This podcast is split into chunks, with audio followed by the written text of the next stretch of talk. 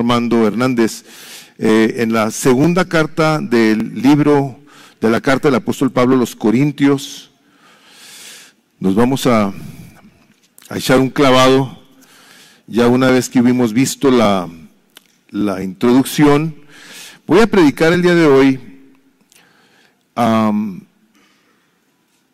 cuatro, cuatro versículos y la verdad es que me voy a parar a la mitad bueno, la tercera parte del, del versículo 4. Te voy a leer todo, pero nada más voy a llegar hasta una parte y te les voy a decir hasta dónde. ¿Ya lo tienen todos?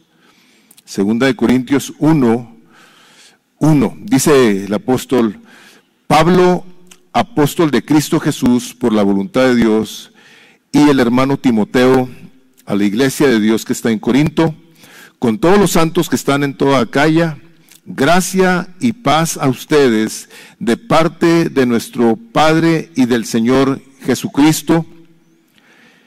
Y empieza con esta alabanza diciendo, bendito sea el Dios y Padre de nuestro Señor Jesucristo, Padre de misericordias y Dios de toda consolación, el cual nos consuela en todas nuestras tribulaciones, hasta ahí voy a predicar, para que también nosotros podamos consolar a los que están en cualquier aflicción, dándoles el consuelo con que nosotros mismos somos consolados por Dios. Padre, pedimos tu ayuda y te suplicamos nos ayudes a que no tomemos en vano tu gracia al venir a tu palabra y considerarla, Señor, para nosotros, para cada uno, que seamos intencionales en ver de qué manera podemos ser obedientes. No alguien más, o alguien que no esté aquí, Señor, sino nosotros. Te pedimos esta ayuda y yo sobre todo una vez más te la pido en el nombre de Jesús. Amén. Pueden tomar asiento.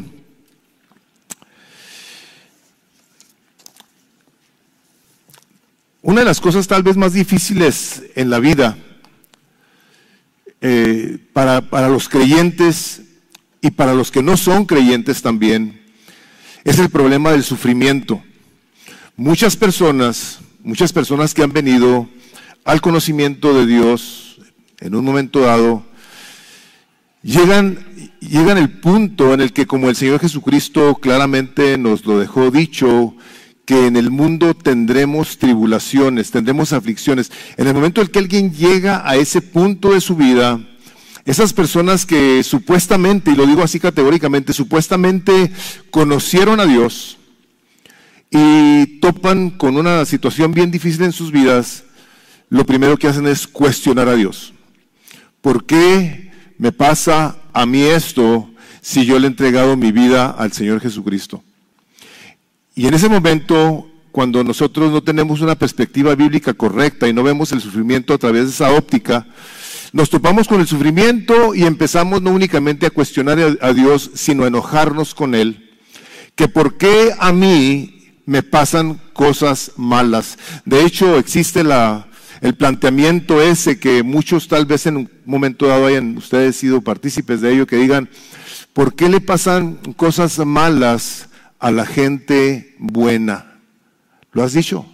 ¿Lo has pensado? Te voy a decir la respuesta. Eso nada más pasó una sola vez. Le pasó al Hijo de Dios y Él se entregó. Esa es la respuesta.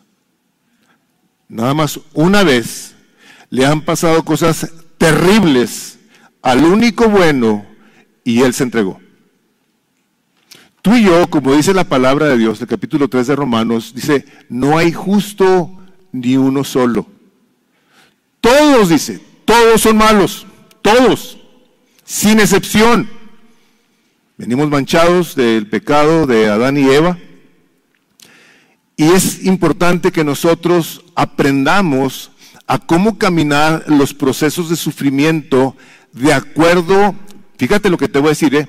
de acuerdo a lo que Dios ha dicho en su palabra.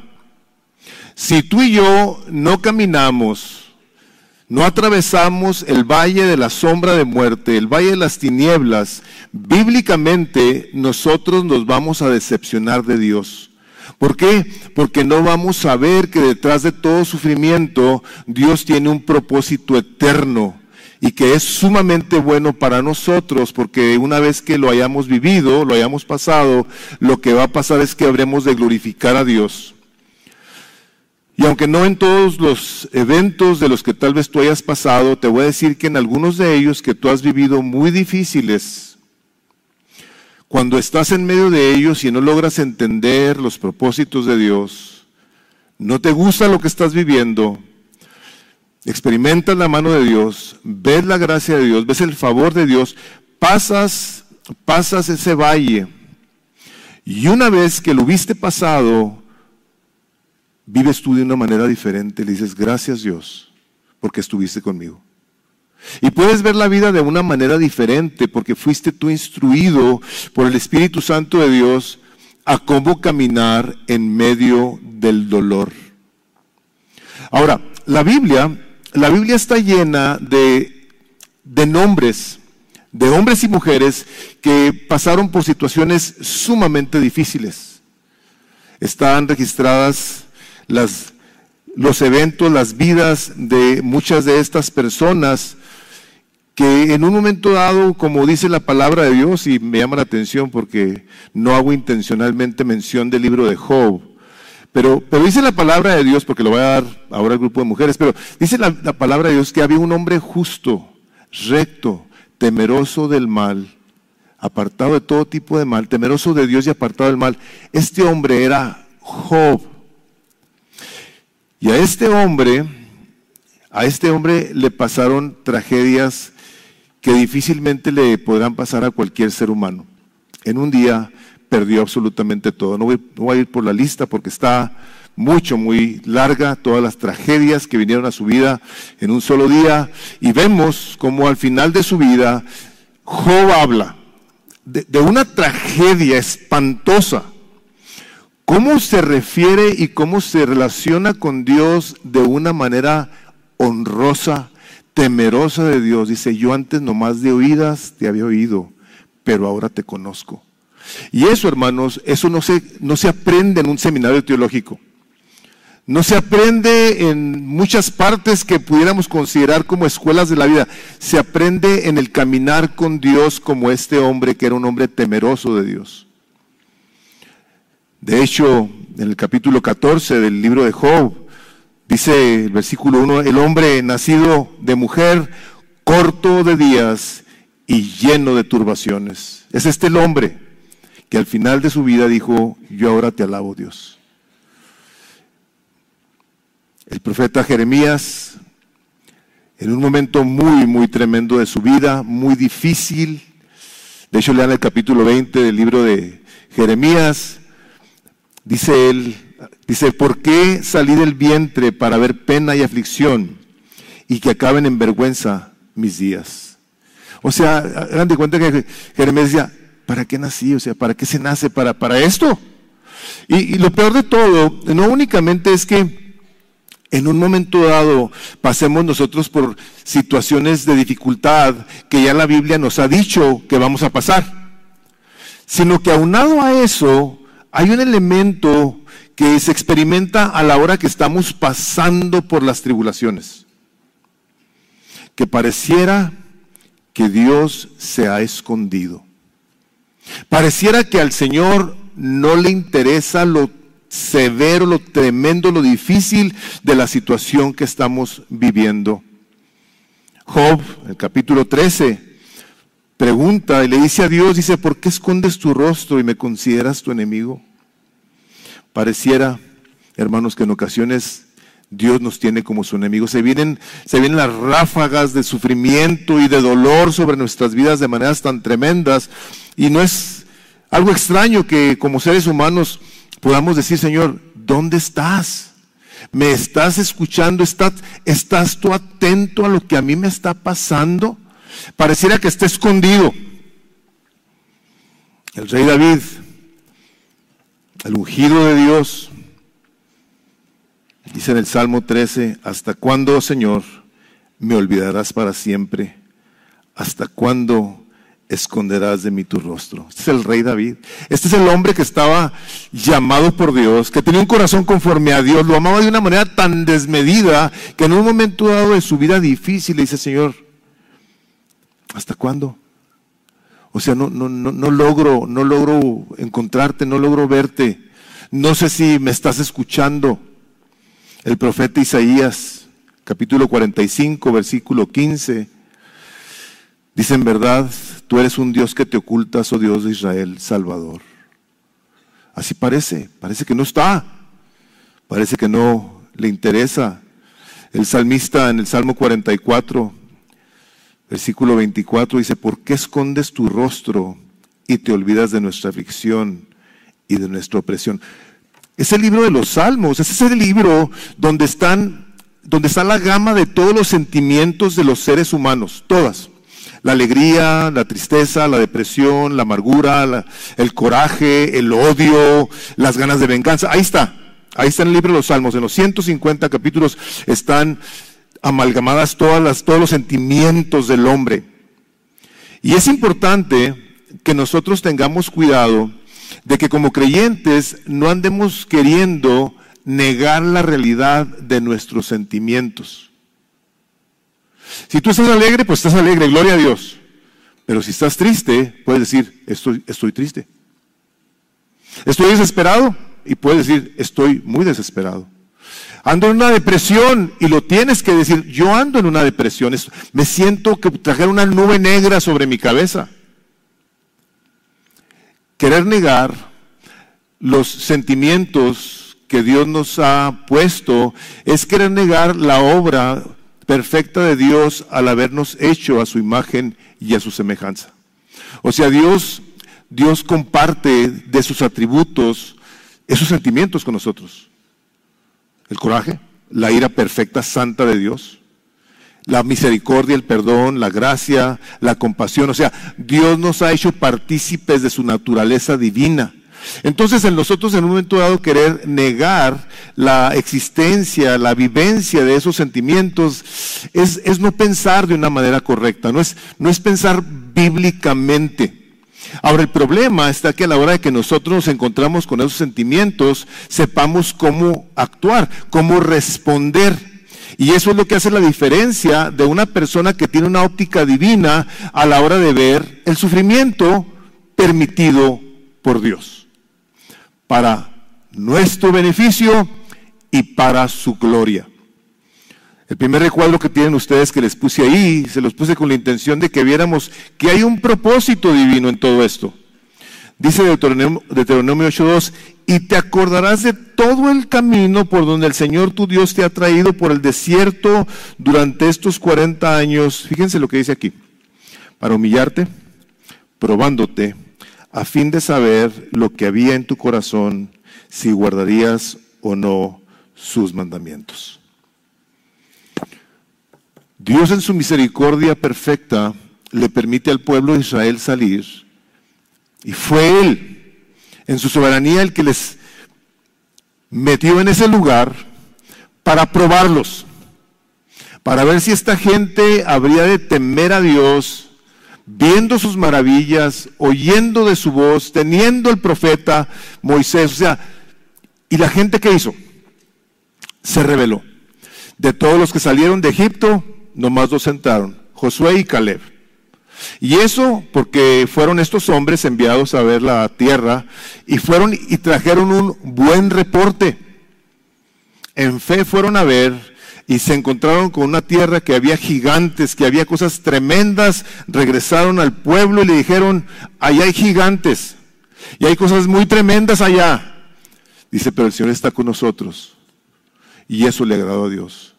Un hombre que sabía que a pesar de que había dificultades allá, allá delante de él, que podía haber muerte y guerra y cosas tremendas, dijo, pero el Señor está con nosotros. Le agradó tanto a Dios que tanto él como Caleb fueron los únicos que entraron a la tierra prometida. Entonces nosotros a la hora de que nos enfrentamos en situaciones, que nos topamos con la dureza y dificultad de la vida, es mucho, muy importante que tengamos bien considerado que Dios no va a permitir en tu vida, si tú eres una persona que ha reconocido a Cristo como su Salvador, como su Señor, y esto que se te quede bien grabado, si Cristo es tu Señor, Él está en control de toda tu vida. Él es el que permite que pases o no por situaciones que Él considera perfectas, porque su voluntad, dice Romanos 12.2, es buena, agradable y perfecta. Entonces, si te permite que pases por una dificultad tremenda y Cristo es tu Señor, tú y mi perspectiva deberá de ser, el Señor me está permitiendo a mí pasar por esto porque algo quiere hacer aquí adentro. De otra manera, lo que va a pasar es que vas a cuestionar a Dios, te vas a enojar, te vas a disgustar y te vas a ir. La prueba de la dificultad, hermanos, es la que prueba si realmente tú eres cristiano o no. Una persona que pasa pruebas y pruebas y pruebas y continúa firme caminando con Dios es una persona en cuyo corazón ha caído la palabra de Dios en tierra buena y que ha estado produciendo fruto al 30, al 60 y al 100 por uno.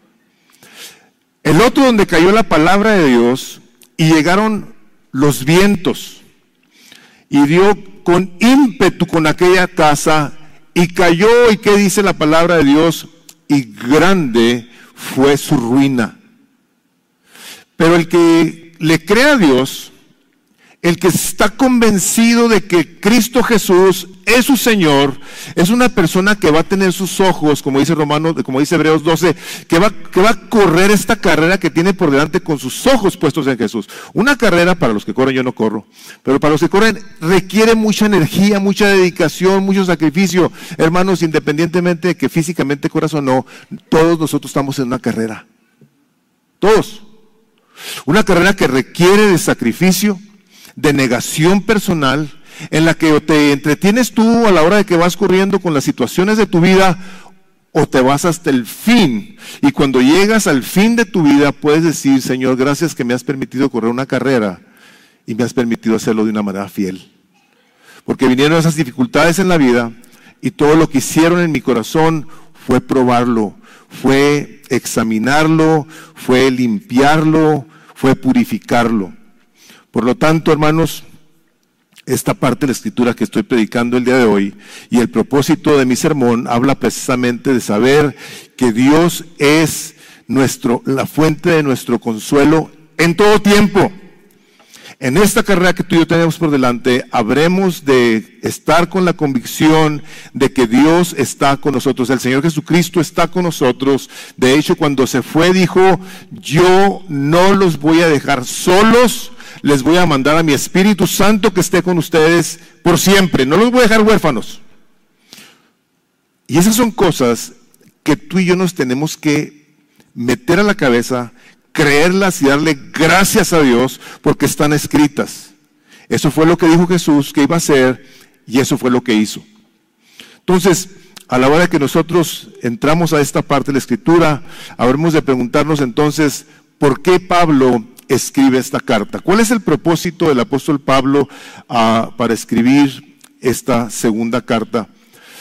El apóstol Pablo, una vez que hubo fundado esta iglesia y haber pasado ahí 18 meses, les enseñó todo lo que él sabía.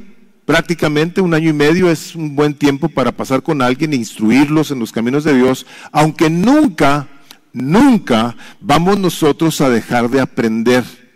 Si tú eres una persona que lee la Biblia con atención y con detenimiento, te habrás dado cuenta que tú a la hora de que te acercas a la palabra de Dios es como un tesoro, en donde entre más buscas, más encuentras. Si lo lees con detenimiento, con pausa, con reverencia. Había una, iglesia donde había un pastor y la, la la, persona que estaba de secretaria, una persona muy alegre, muy contenta, pero sabía el pastor de ella que tenía problemas bien tremendos, situaciones bien difíciles. Entonces, una vez él también tenía situaciones difíciles en su vida y en una ocasión le dice, oye, le dice, ¿por qué es que siempre estás tú tan contenta? Le dice. O sea, tienes unos problemones y siempre te veo contenta. Y me, llamó la atención la respuesta de la secretaria porque le dijo, ay pastor, es que leo mi Biblia con mucho cuidado.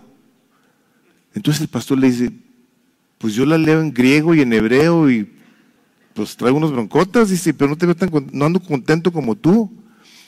Dice, no, es que yo sí le creo, dice. Yo sí le creo, pastor.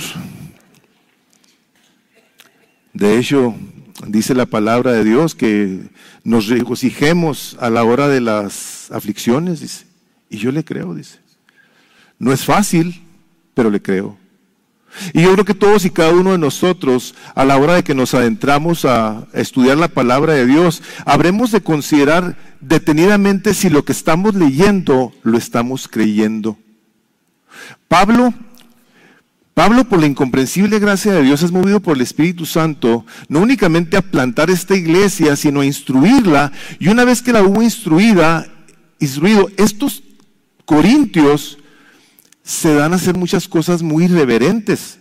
O sea, había entre ellos pleitos, demandas, había adulterios, había incesto, borracheras, este, había eh, un, sectarismo ahí mismo entre ellos, tenían a sus favoritos, eh, se estaban emborrachando a la hora de tomar la cena del Señor.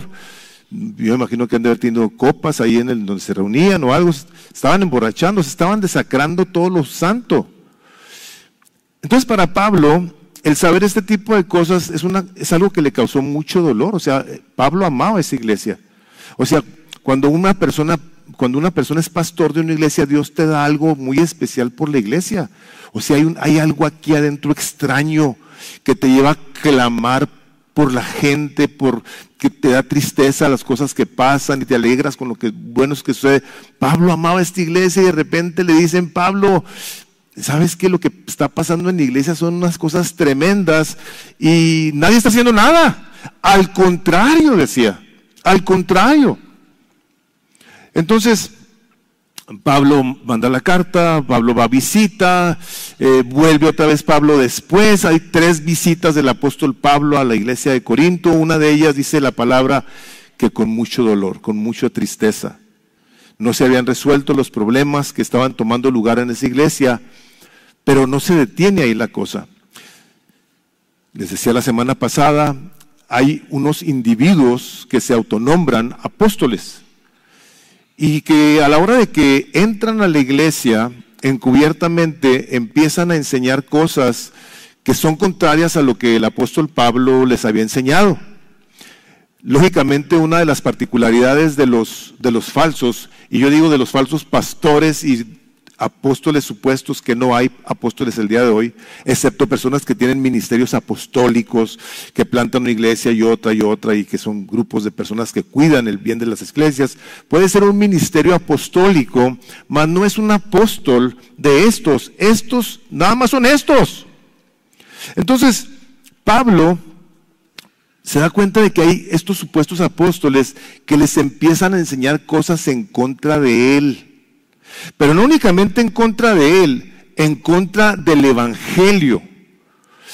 Y estos individuos, a los cuales en un momento dado el apóstol les dice los superapóstoles, los grandes apóstoles, lo leemos nosotros en español, grandes apóstoles, en, eh, griego serían los, los superapóstoles. Estos individuos lo que querían era tumbar a Pablo. ¿Para qué? Para quedarse.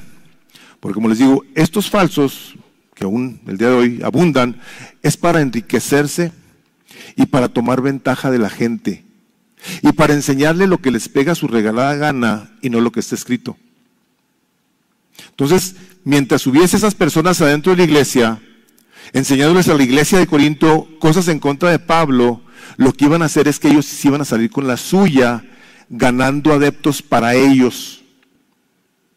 Y por eso Pablo tan celoso del Señor Jesucristo, de hecho dice, si alguien predica a Cristo por envidia o por vanagloria, dice, a mí no me interesa mientras Cristo sea predicado.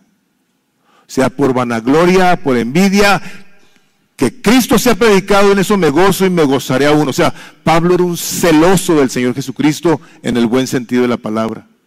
Entonces estos individuos decían, si lo tumbamos, pues aquí nos quedamos.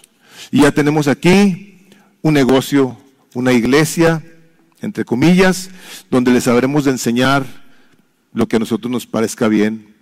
El problema de una situación como esta, hermanos, es que cuando nosotros no ponemos atención al Evangelio, a la palabra de Dios, le vamos a creer a personas como estos que traían sus trajes de Halloween, como dice ahí en su segunda nota, porque los tales son falsos apóstoles, obreros fraudulentos que se disfrazan como apóstoles de Cristo y no es de extrañar, pues aún Satanás se disfraza como ángel de luz. Qué tremendo, ¿verdad? O sea, personajes que se disfrazan. De hecho, la palabra de Dios dice que hay individuos en las iglesias que tienen apariencia de piedad, pero negarán la eficacia de ella. Dice, cuyo único deseo, dice, es llenar su vientre, dice. Aprovecharse de las almas inconstantes, adúlteros, ladrones, mentirosos, que adulteran la palabra de Dios. Y por eso Pablo se ve movido por el Espíritu de Dios, no únicamente a defender su ministerio como apóstol, sino a cuidar la verdad que se estaba predicando en la iglesia. O sea, si Pablo no hubiera, no hubiera hecho eso, esa iglesia hubiera sido una distorsión total de la verdad. Estaba Pablo luchando para que la verdad fuera preservada y predicada. O sea, escribe esto, pero, creo que nos tenemos que ir un poquito más arriba de esto y ver que Dios en su misericordia permitió todo esto. Todas estas cosas terribles en la iglesia de Corinto, ¿saben para qué? Para que luego se escribieran estas cartas tomaran lugar estas visitas y eventualmente se viera el cambio que iba a haber en estos individuos. Dios lo permitió. A Pablo le dolió, sufrió, sí. No más que Dios en su soberanía, como sabía, y como era su voluntad, es su voluntad, que estas cartas se enseñaran alrededor del mundo. Quería el Espíritu Santo de Dios que se asegurara a la gente que a la hora de predicar esta parte de la Escritura, nosotros tenemos que continuar teniendo el cuidado de ver qué es lo que Dios nos enseña en su palabra, no de acuerdo a nuestra interpretación, sino de acuerdo a lo que la misma Biblia se interpreta a sí misma.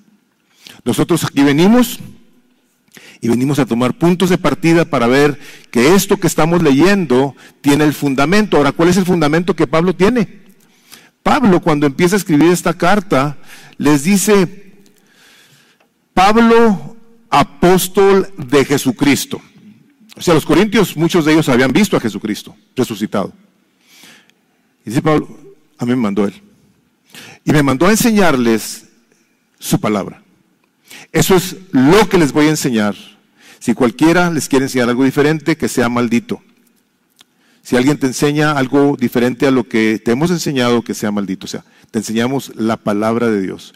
Hermanos, la palabra de Dios es la que Dios va a utilizar para venir a ministrar nuestros corazones, para enseñarnos quiénes somos nosotros en nuestra relación con el Dios Santo, a quien nos tenemos que acercar con temor y con reverencia que será en un momento dado lo que nos habrá de llevar entonces a tomar decisiones que serán las que cambiarán nuestras conductas y hábitos pecaminosos.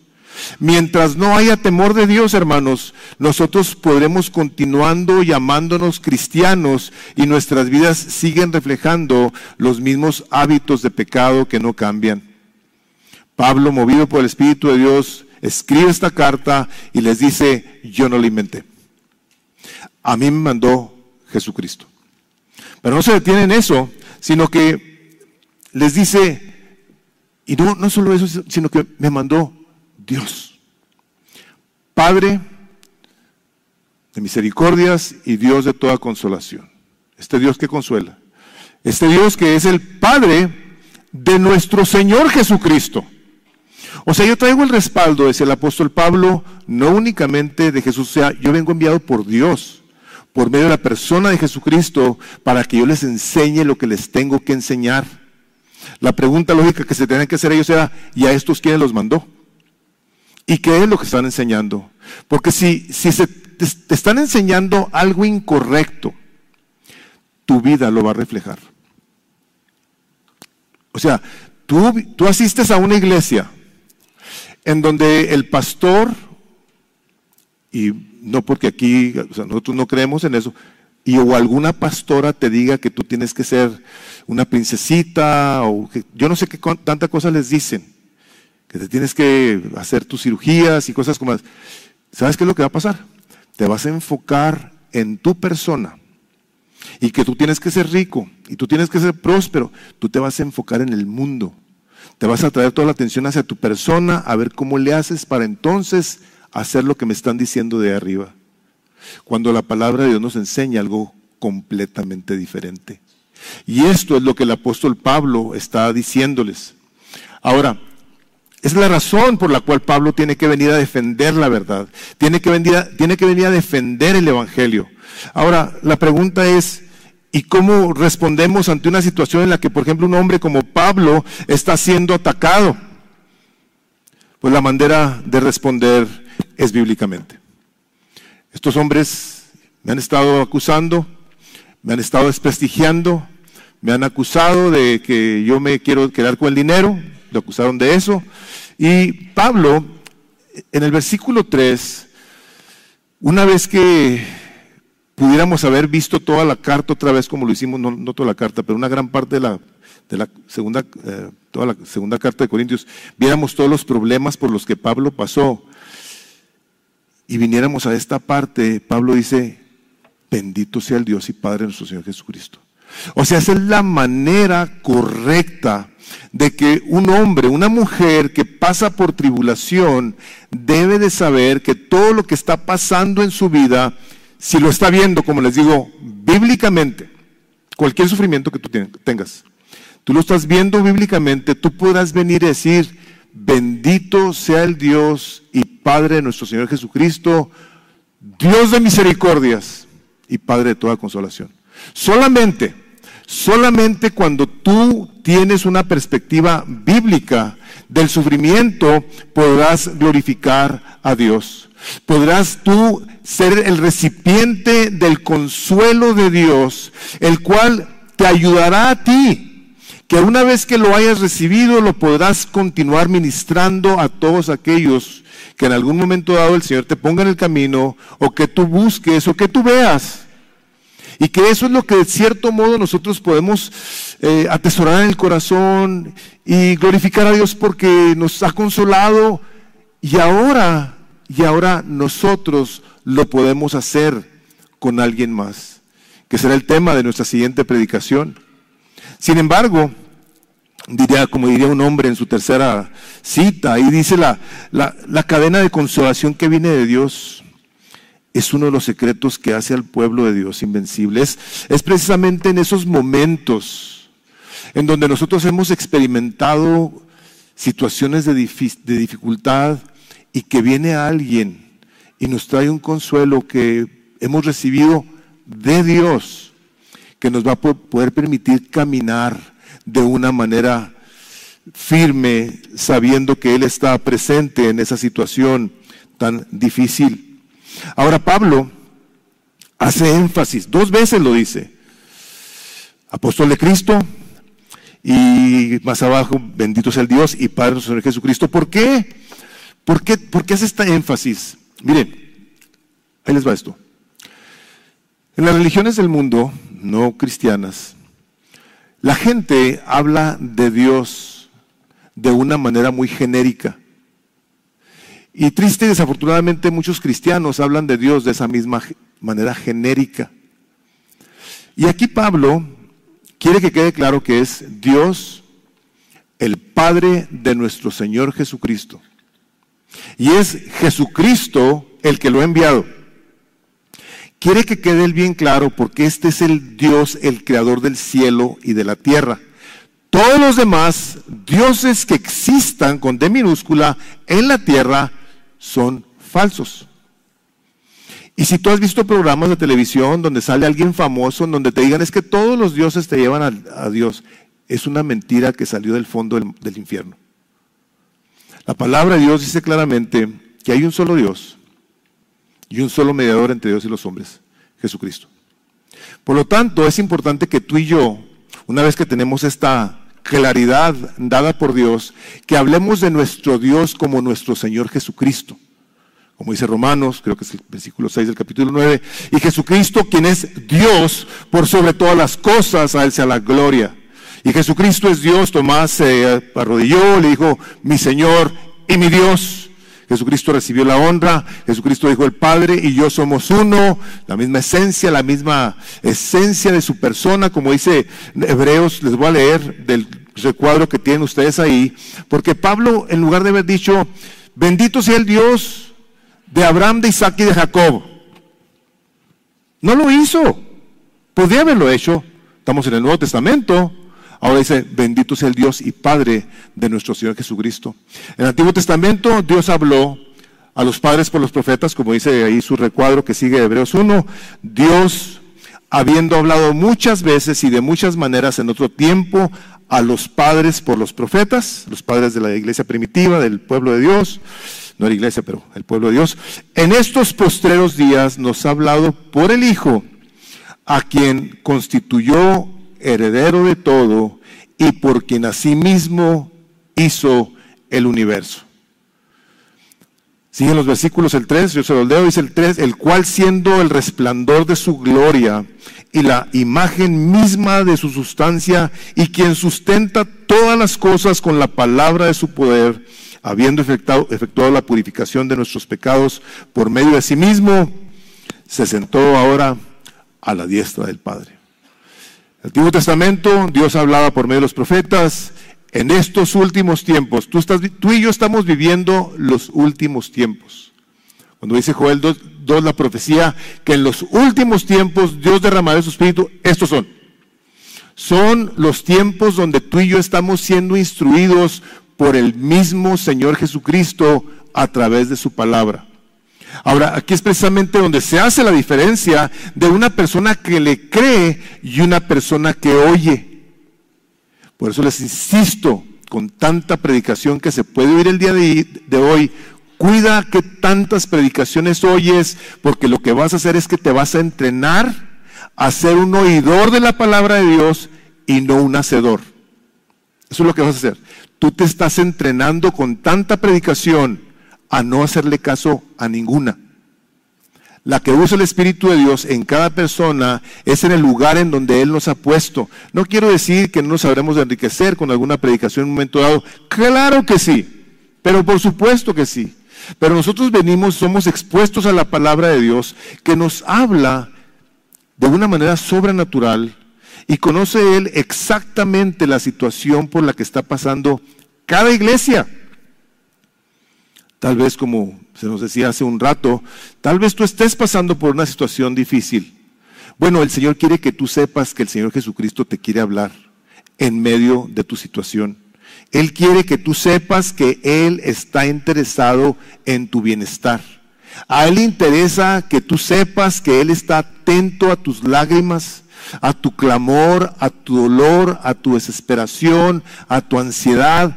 Él está ahí, está presente. Ahora, insisto, insisto en que nosotros, todos los que estamos aquí, que estamos viendo la palabra de Dios que nos habla de la misericordia y de la consolación de Dios, que viene a nuestras vidas, insisto en esto, cuando le creemos y obedecemos. Si yo estoy pasando por una situación difícil, que yo mismo me estoy produciendo, yo mismo me estoy generando, que es algo que está en rebelión contra Dios, ¿tendrá espacio el Señor para, para ayudarme? Si no le temo, no me interesa lo que me está diciendo, yo sigo desobedeciendo, me sigo rebelando, como dice la palabra de Dios, ¿verdad? O sea, el, simple, el simplón, ve el daño y se queda parado, dice, pero el sabio se quita. Y luego hay otros que dice la palabra de Dios también que cuando a nosotros viene el mal, luego nos enojamos con Dios, levantamos nuestro puño contra Él, pero la razón que lo hacemos es porque no hemos obedecido. O sea, Dios te quiere confortar, Dios te quiere visitar, Dios quiere tocar tu corazón, pero la pregunta que tú y yo nos tenemos que hacer, ¿y yo tengo temor de Dios? O sea, yo le creo lo que me está diciendo. Porque al no creerle, hermanos, es precisamente cuando pasamos por esos periodos en los que decimos, ¿y a Dios le importará? Pues si te lo está diciendo que sí le importa. Ve lo que dice tu siguiente recuadro en el Salmo 103, misericordioso y clemente es Jehová, lento para la ira y grande misericordia, no contenderá para siempre, ni para siempre guardará el enojo. Hermanos, vean esto, no nos ha hecho, no ha hecho con nosotros conforme a nuestras iniquidades, ni nos ha pagado conforme a nuestros pecados, porque como la altura de los cielos sobre la tierra, engrandeció su misericordia. ¿Sobre quiénes? Sobre los que le temen. O sea, tú sabes la palabra de Dios y no te importa. Te quiero decir algo, no andes después levantando tu, tu puño contra Dios. No lo hagas. Si tú eres una persona que le has creído, que has rendido tu vida, que le estás creyendo a su palabra, que vas caminando con Él con tus fallas, ¿sí? Con tus pecados de los cuales te arrepientes, con tu falta de sabiduría, ¿sí? Pero que tienes temor de Dios, yo te quiero asegurar que Dios está haciendo algo contigo. Dios está obrando en tu corazón para purificarlo, para santificarlo, para hacerlo más como Él. El capítulo 53 dice, dice, dice, un varón experimentado en quebrantos para hacerte más como Jesús. Que a la hora que le estaban escupiendo y que lo negaron y lo abandonaron, no les dijo, hijo, cuando va a llegar el día del juicio, me la vas a pagar ese día, ese día, te vas a acordar de mí. ¿No? Pues, Padre, perdónalos porque no saben lo que están haciendo. O sea, cuando nosotros en la vida sufrimos, sea por nuestro pecado o por el pecado de alguien más, también tenemos que aprender a cómo manejamos situaciones en las que nos queremos parecer a Él. Del capítulo, del capítulo 15 del libro de Romanos, les voy a leer una parte que parte del versículo 5, como cuando pasamos por situaciones tan difíciles, dice, pero el Dios de la paciencia, fíjense nomás, 15.5 de Romanos, y de la consolación, os dé entre vosotros un mismo sentir según Cristo Jesús. O sea, la consolación de Dios nos va a llevar a que nosotros nos parezcamos cada vez más a Cristo Jesús, para que unánimes, como pueblo de Dios, como familia de Dios, como iglesia, a una, a una voz glorifiquéis al Dios y Padre de nuestro Señor Jesucristo. Por tanto, recibió los unos a los otros como también Cristo nos recibió. A pesar de ofensas, sí. A pesar de fallas, sí. ¿Para qué? Para la gloria de Dios. Pues os digo que Cristo Jesús vino a ser siervo de la circuncisión para mostrar la verdad de Dios, para confirmar las promesas hechas a los padres y para que los gentiles glorifiquen a Dios por su misericordia, como está escrito, por tanto, yo te confesaré entre los gentiles y cantaré tu a tu nombre.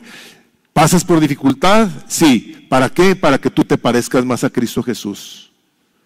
Para cuando alguien viene a ti con una situación, dice que todos tengamos una misma manera de pensar, que nos parezcamos todos cada vez más a Jesús. No estás pasando en vano por las tribulaciones que tú estás pasando. Y la pregunta mi tercer punto viene siendo, ¿y por qué podemos nosotros alabar a Dios? Bueno, pues que Dios promete confortarnos.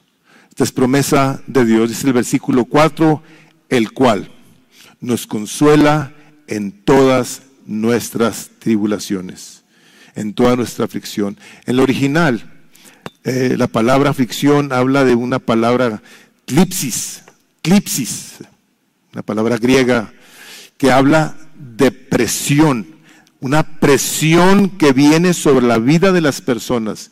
Dios promete confortarte en cualquier presión, dificultad que te lleve a sufrir. Esta es una promesa por parte de Dios. Por eso Pablo puede decir, es bendito. Es bendito el Dios y Padre de mi Señor Jesucristo, el cual tuvo que pasar por cosas espantosas para luego el confortarme a mí, dándome sus promesas que me ayuden a mí a estar tranquilo porque Pablo había pasado por unas situaciones tan tremendas que él podía decir, como tú también, muchos de los que están aquí pueden decir, Dios me confortó. ¿Cierto? ¿Tú has sido confortado por Dios en algún momento? ¿Te ha respondido a tus oraciones? O sea, Dios nos ha hecho saber que está aquí, que está con nosotros, que le interesamos. Por eso Pablo escribe esto, para decirles a los corintios, a pesar de todas estas situaciones, Dios es Dios de misericordias. Es Padre de toda consolación. Y yo lo conozco, decía Pablo. Yo lo he vivido. Yo les puedo decir que esta es una verdad. Dios no se ha escondido de mí. Dios ha estado conmigo cuando todos me abandonaron. Nada más Él se quedó conmigo. A diferencia, a diferencia del, del Señor Jesucristo. A Él sí lo abandonaron todos. Solo se tuvo que ver Él en situaciones, la verdad, inimaginables, estando 40 días, 40 noches sin comer y sin tomar nada, y llega Satanás a tentarlo, a ofrecerle todos los reinos y toda la gloria de ellos, y dice, tú no tienes que ir a la cruz, tú nada más te postras y me adoras y todo esto te daré. El Señor Jesucristo respondiendo, resistiendo a Satanás con la palabra de Dios, solamente a Dios le darás culto. Ha sido algo tan tremendo esa, esa guerra espiritual que luchó el Señor Jesucristo, que al final dice la palabra de Dios que llegaron, que llegó un ángel a confortarlo. Llegaron ángeles a confortarlo, a fortalecerlo. Estaba solo. En el huerto de Getsemaní, el Señor Jesucristo solo les dijo a sus discípulos, vengan y lloren conmigo, aunque sea una hora ¿Se acuerdan qué, hicieron? Se quedaron dormidillos, como algunos de ustedes. No, no se crean. No, ahora se crean. Están todos muy despiertos ahora. Ahora. Que tengan que quedado dormidos, Armando. Se quedaron dormidos. Solo. Clamando al Padre de tal manera que dice que su sudor caía como gotas de sangre así. Y después de tres intentos con sus discípulos, llegó un ángel a confortarlo. Fíjense qué cosa tan tremenda. El Señor Jesucristo, habiendo sido confortado por ángeles, sabiendo, sabiendo que el Padre lo, oía cuando fue con Lázaro. ¿Qué dice la Escritura? Dice, Padre, te gracias de que me has oído. Pero no había posible esto no más porque sí, sino para la gloria de Dios había tomado eh, el Señor Jesús tres días y luego había ido con Lázaro. Jesús sabía que el Padre lo escuchaba. Y fue en el momento más espantoso de su vida que Jesús sufrió aquello que pareciera el mayor de los abandonos. Cuando en la cruz, al estar Él dando su vida por ti y por mí, dijo, Dios mío, Dios mío, ¿por qué me has abandonado? Había clamado el Señor Jesucristo que si era posible que pasara por él esa copa sin que él la bebiera. Dice, pero no sea como quiero yo, sino como quieres tú. Pasó el Señor Jesucristo el peor de los abandonos por sus amigos y dice la palabra que los amó hasta el fin. Y todo esto, hermanos, todo esto viene en un momento dado a, a enseñarnos que este Dios y Padre, Dios de toda misericordia y de toda consolación, nos permite que pasemos por situaciones de mucha dificultad y de mucho dolor, con la fe y esperanza de que lo que va a suceder después de la prueba y de la dificultad va a ser algo tan glorioso que el día de hoy ni siquiera lo podemos expresar. ¿Por qué? Porque una vez que el Señor Jesucristo hubo pasado por ese aparente abandono del Señor Jesucristo lo permitió por una razón. Para que tú y yo nunca, nunca fuéramos a decir, ¿dónde estás Dios? Me has abandonado. Él tuvo que pasar por esa situación para que tú y yo jamás de los jamases hiciéramos esa pregunta. ¿Dónde estás Dios? Él dijo, me voy a ir y no los voy a dejar huérfanos. les voy a mandar a mi Espíritu Santo para que esté con ustedes todos los días. Y estemos o no en el peor de las situaciones, la peor de las pruebas, Dios está probando que hay aquí. Quiere probar tu fe como el oro. Dice, para que quede más precioso que el oro, el oro fino. Que esta fe, de la cual dice Hebreos 11:6, dice, sin la cual es imposible agradar a Dios. Y déjame te digo que cuando se pasan por estas tragedias, por estas dificultades, por estos dolores, una vez que hemos caminado de este lado de la sombra, podemos estar nosotros más fuertes, más seguros y más capacitados para poder creerle a Dios porque hemos experimentado de primera mano su poder y su gracia y su misericordia. Y Jesucristo vino y sufrió el peor de los castigos por nosotros, para que nosotros no. Para que nosotros, ahora que venimos a la palabra de Dios y vemos lo que está escrito, podamos, como dice el apóstol Pedro ahí en su último recuadro, amados, no os sorprendáis del fuego de prueba que en medio de vosotros ha venido para vosotros, como si alguna cosa extraña os estuviera aconteciendo. Antes bien, en la medida en que compartís los padecimientos de quién? De Cristo. Regocijaos para que también en la revelación de su gloria os regocijéis con gran alegría. ¿Es fácil regocijarte a la hora de la dificultad? Claro que no. No es fácil. Es bien difícil. Pero es precisamente ahí donde la fe obra. Donde esa fe que agrada a Dios, como dicen en inglés, kicks in. O sea, toma su lugar, hagan de cuenta, entra el cambio donde la dificultad como si se desapareciera y pudiéramos decir, Señor, en medio de esta dificultad te suplico me enseñes a cómo regocijarme que el día de hoy no puedo. ¿Ustedes creen que Dios no entiende estas cosas? Claro que sí. Padre, si es posible, líbrame de esta copa, pero no como quiero yo. Nosotros nos expresamos con Dios con toda la libertad porque es nuestro Padre Celestial. Es Él el que está atento a tu situación, a tu a tu dolor el día de hoy. Quiero leerles este versículo mientras pasa el equipo de alabanza. Es un, es un versículo que me encanta porque creo yo que nos puede ayudar a ver que si el Señor nos dice que el creyente, la vida del creyente va de gloria en gloria y que vamos en victoria en victoria, no hay victoria y no hay poder si primeramente no es probado. ¿Cómo vas a ser tú victorioso? ¿De dónde vas a salir victorioso? Vas a salir victorioso de una prueba. ¿Tú eres más que vencedor? Sí, una vez que pasaste por una prueba. Y estas situaciones diseñadas por el Espíritu Santo de Dios, como dice Proverbios 21:30, no vale sabiduría.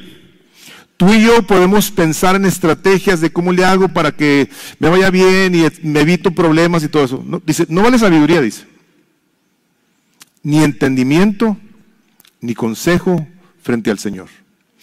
Él orquesta nuestras vidas con el propósito de santificarnos, de hacernos saber que Él está obrando en nuestros corazones a pesar de la dificultad. Y podemos decir, bendito sea el Dios y Padre su Señor Jesucristo, Padre de misericordias y Dios de toda consolación. Lo podemos decir con toda la tranquilidad del mundo. Dice, se prepara el caballo para el día de la batalla, pero la victoria la da Dios. Tú y yo estamos experimentando la gloria de Dios y la gracia de Dios en la transformación que está Él llevando a cabo en nuestros corazones por medio de las dificultades. Hermanos, aprendamos a caminarlas con sabiduría, con un temor reverente de Dios, confiando en que nos ama de una manera incomprensible. Amén. Vamos poniéndonos de pie, por favor. a ponernos de pie. Qué misericordioso es el Señor que nos trae la palabra justa en el tiempo justo. Y Decía Helman hace un momento que no queremos negar la realidad de nuestros sentimientos. Vamos a cantar una canción que, nos, va a traer, nos va a traer esperanza y ánimo, mi alma esperará. Pero antes de cantar esta canción, vamos a tomarnos un momento y vamos a cantar esta parte que dice, derramamos nuestras almas ante ti, Señor. Confiaremos en tu gracia, nuestro Salvador. Vamos a venir si tú estás pasando por, por este tiempo difícil, si tú si tú le has dicho al Señor, ¿dónde estás? Este es el momento de regresar a Él y de confiar en que Dios nos promete confortarnos en cualquier situación que estamos pasando y que nosotros no hemos de ser abandonados porque Jesús fue abandonado. Qué glorioso es esto que, que el Señor nos ha hablado en este momento. Bendito Señor, te alabamos, Señor, te exaltamos, Señor, y, y Señor, queremos reconocer delante de ti, Señor, si hay tristeza entre nosotros.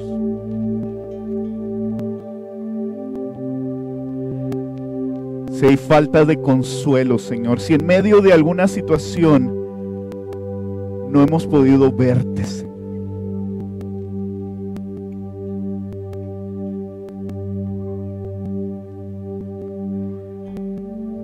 Señor, gracias por tu palabra.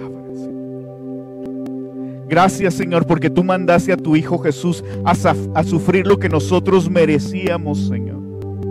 Gracias bendito Señor por tu misericordia y bondad para que nosotros no tuviéramos que ser abandonados por ti. Y Señor, permítenos dejar de vernos a nosotros mismos para ver más de ti, Señor.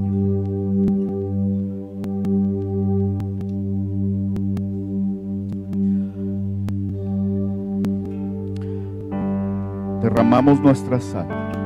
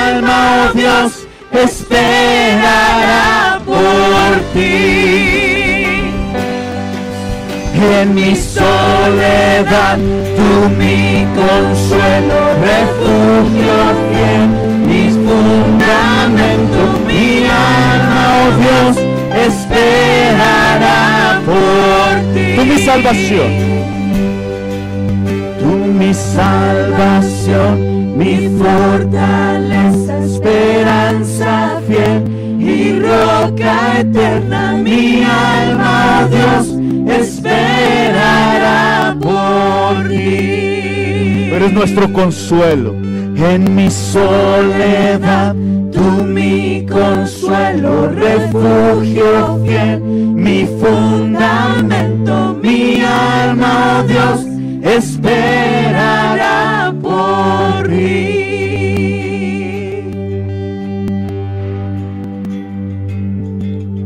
Derramamos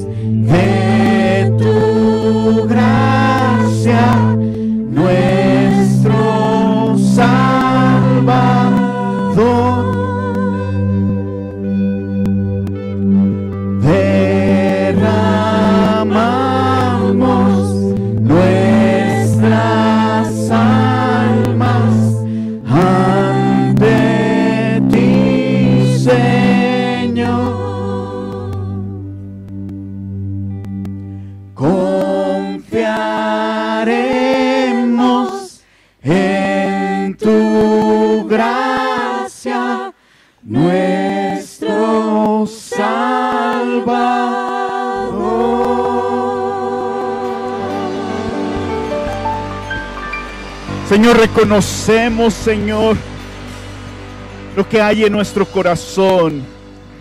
Pero lo que hay en nuestro corazón no es más grande que tu gracia. Tú, Señor, eres nuestro Salvador y confiamos en ti. Te alabamos, Señor. Gracias por tu palabra. Bendito seas, alabado seas.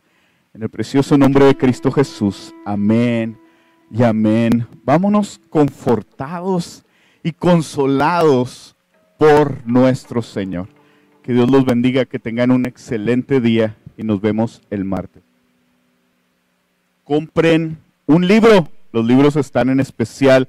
Los libros de nuestra librería están seleccionados. Vean y llévense un libro. Que Dios los bendiga.